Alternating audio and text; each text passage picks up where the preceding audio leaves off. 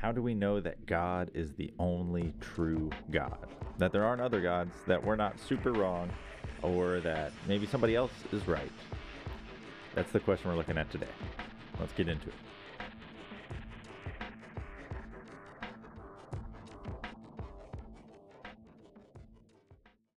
It's a really big question.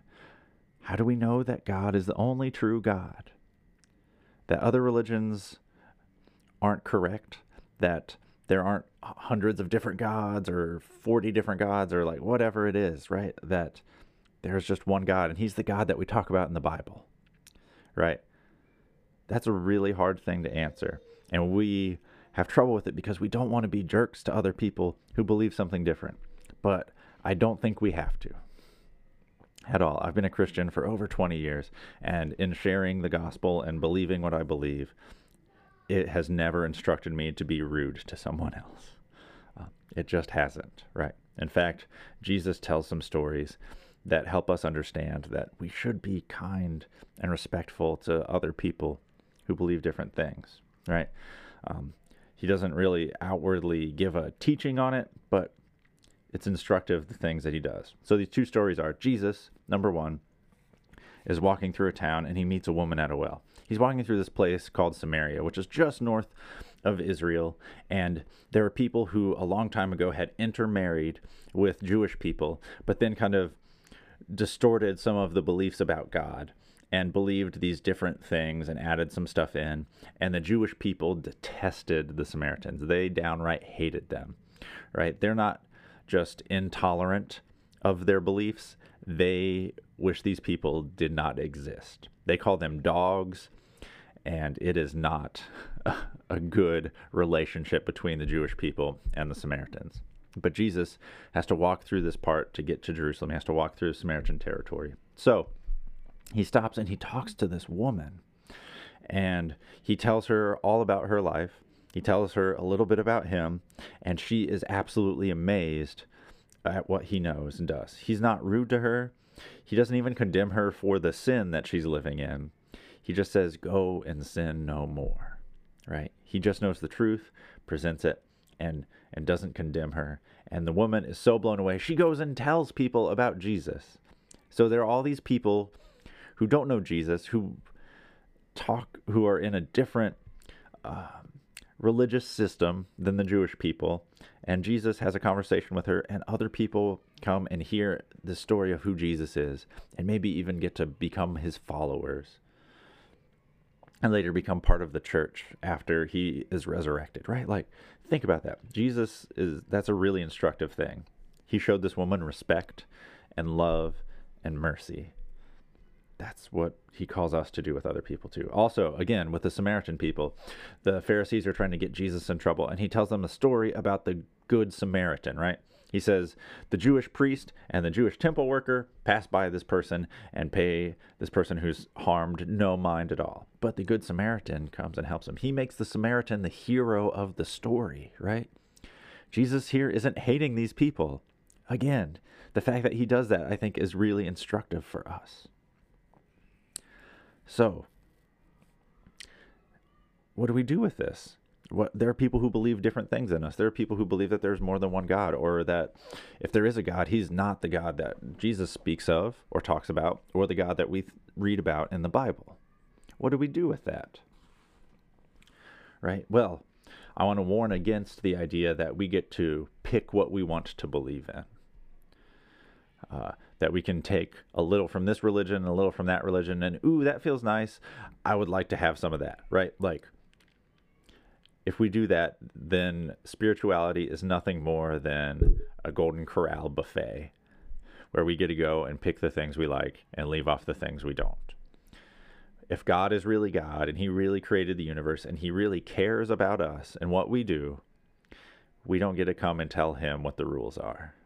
You just don't right if you're playing a sports game and you go and start arguing with the refs who know the rules and you kind of don't know the rules, like you just kind of like showed up and you've never played, like say you're playing football and you never played football before and you just start like running all over the place before the ball snapped and try and like tackle the quarterback and you start yelling at the ref. It's like that's not how that game works. You have to follow the rules, right? And it's kind of like that with God. Like we can't just go to Him and demand that he changes the rules. He probably made the rules for a reason.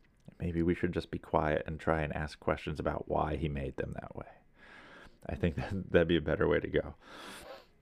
And also understanding that if we are Christians, it doesn't mean that we all have to be in lockstep and that we kind of like lose our identity and we become these like robots that blindly follow uh, some random leader or teacher. No, we're following Jesus, and Jesus gives tons of room. If you just look at who his disciples were, they were from very different places. There were people who had worked for the Roman government, being tax collectors who were Jewish, and all the Jewish people didn't like them, to people who literally were in in like militias that were trying to get the Romans to stop occupying Jerusalem and and Israel.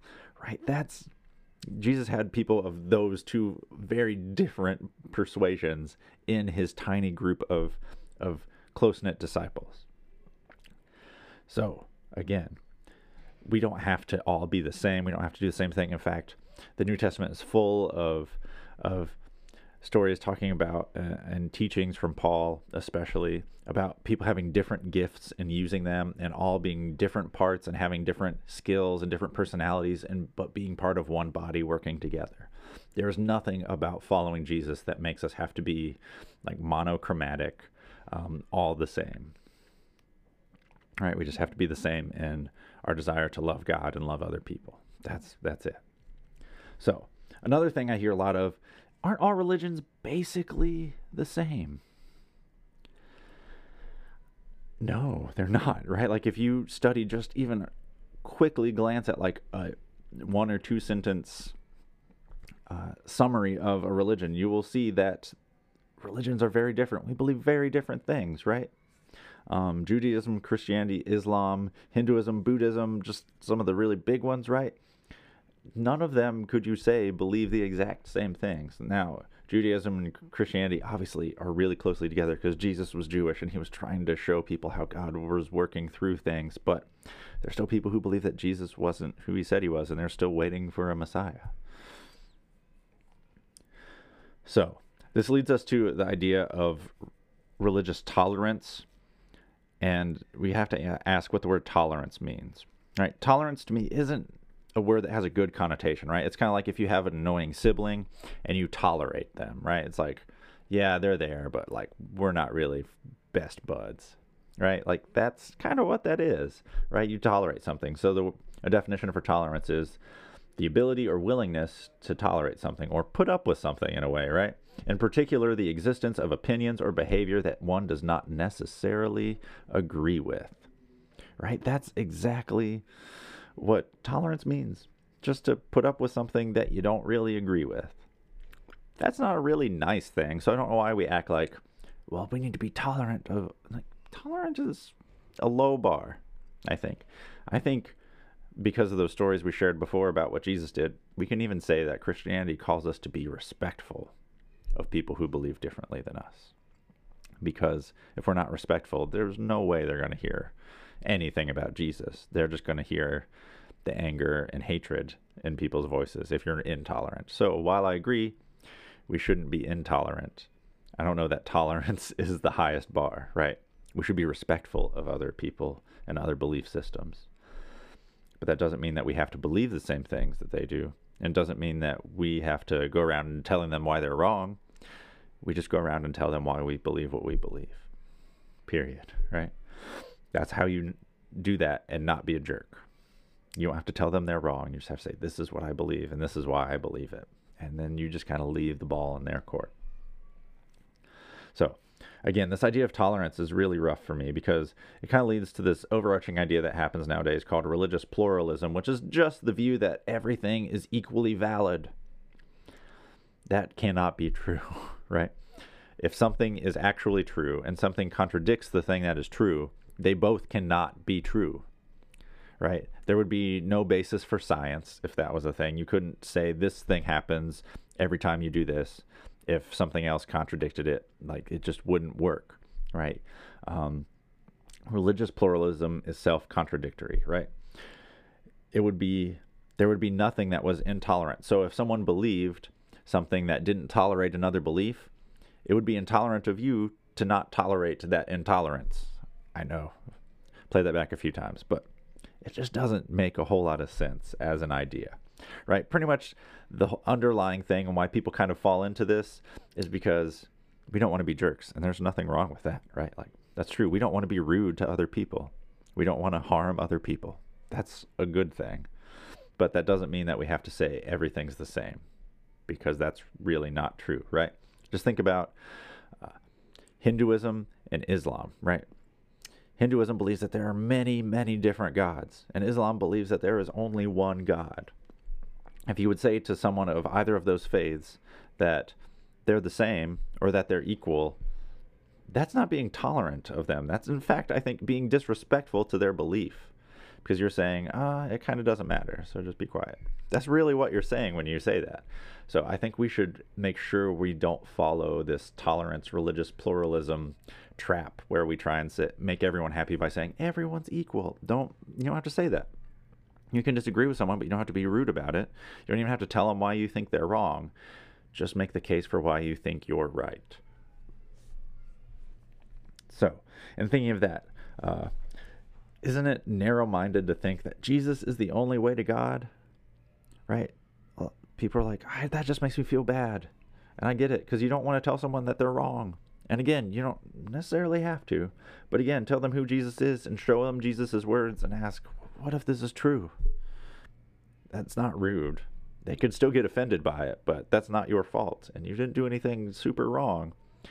You just showed them a piece of information and given them the opportunity to make a decision about it.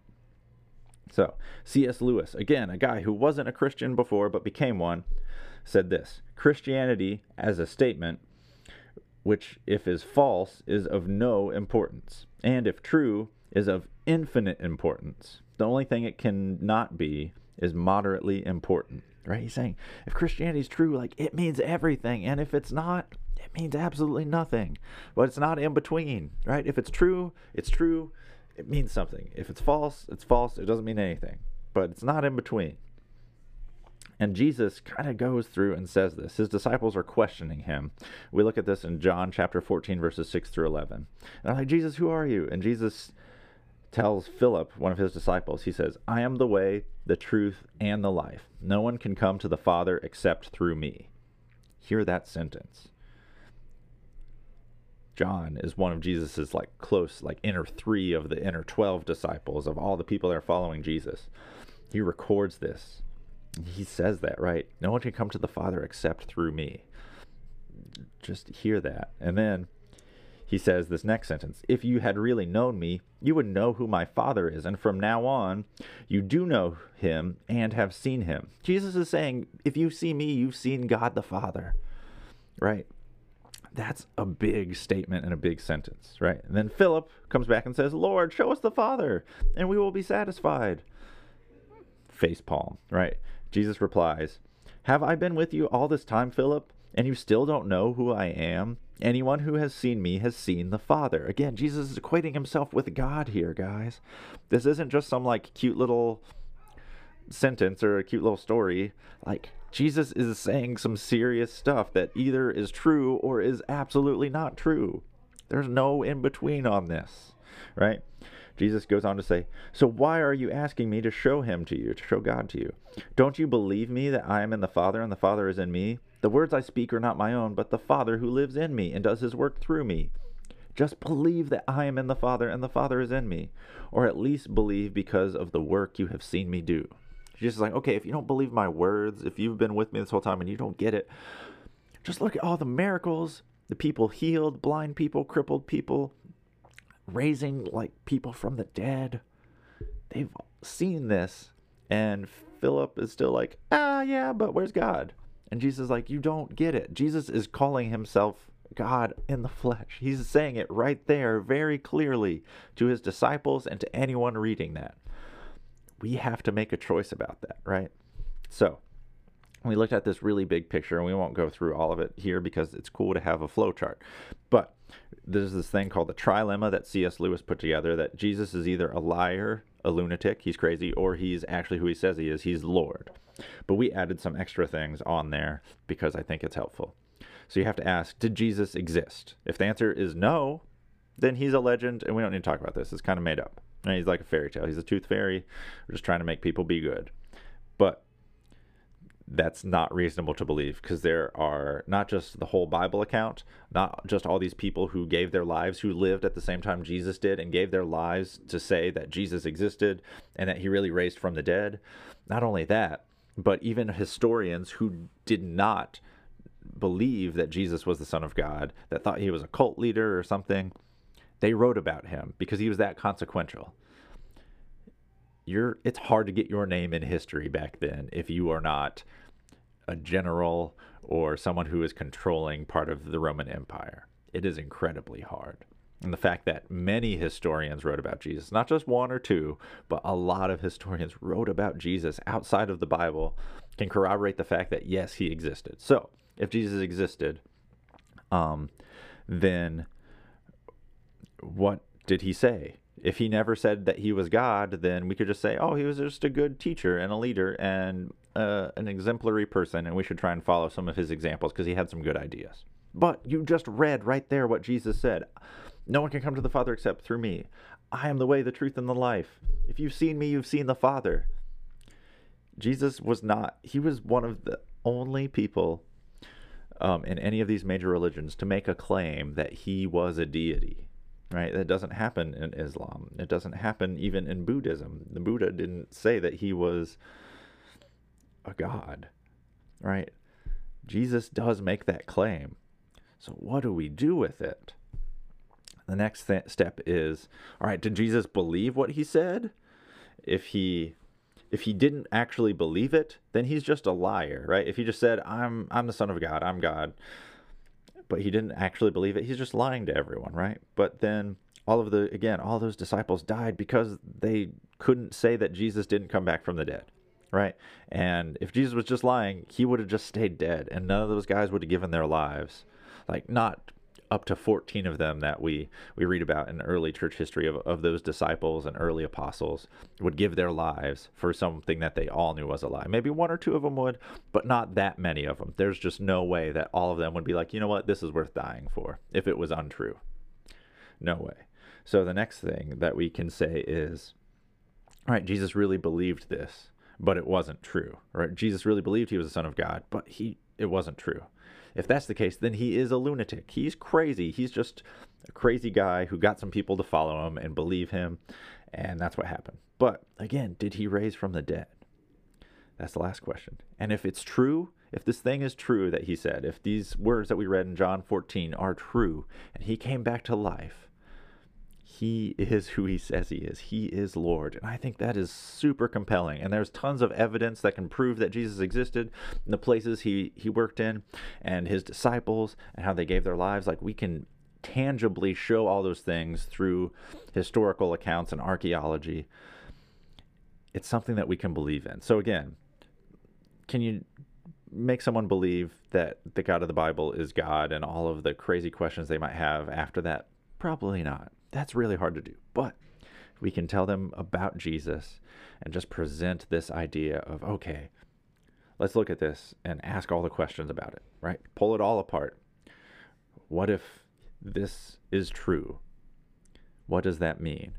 And just leave it in their court. We don't have to be rude or disparage what they believe, but say, this is why I believe it. And I think I have some good reasons for believing it. That's how we show people God's love. And that's how I know that I'm certain that there is only one true God, and it is the God that is spoken of in the Bible because Jesus said that's who the Father was, and he really was who he said he was. Love you guys. Have an awesome week.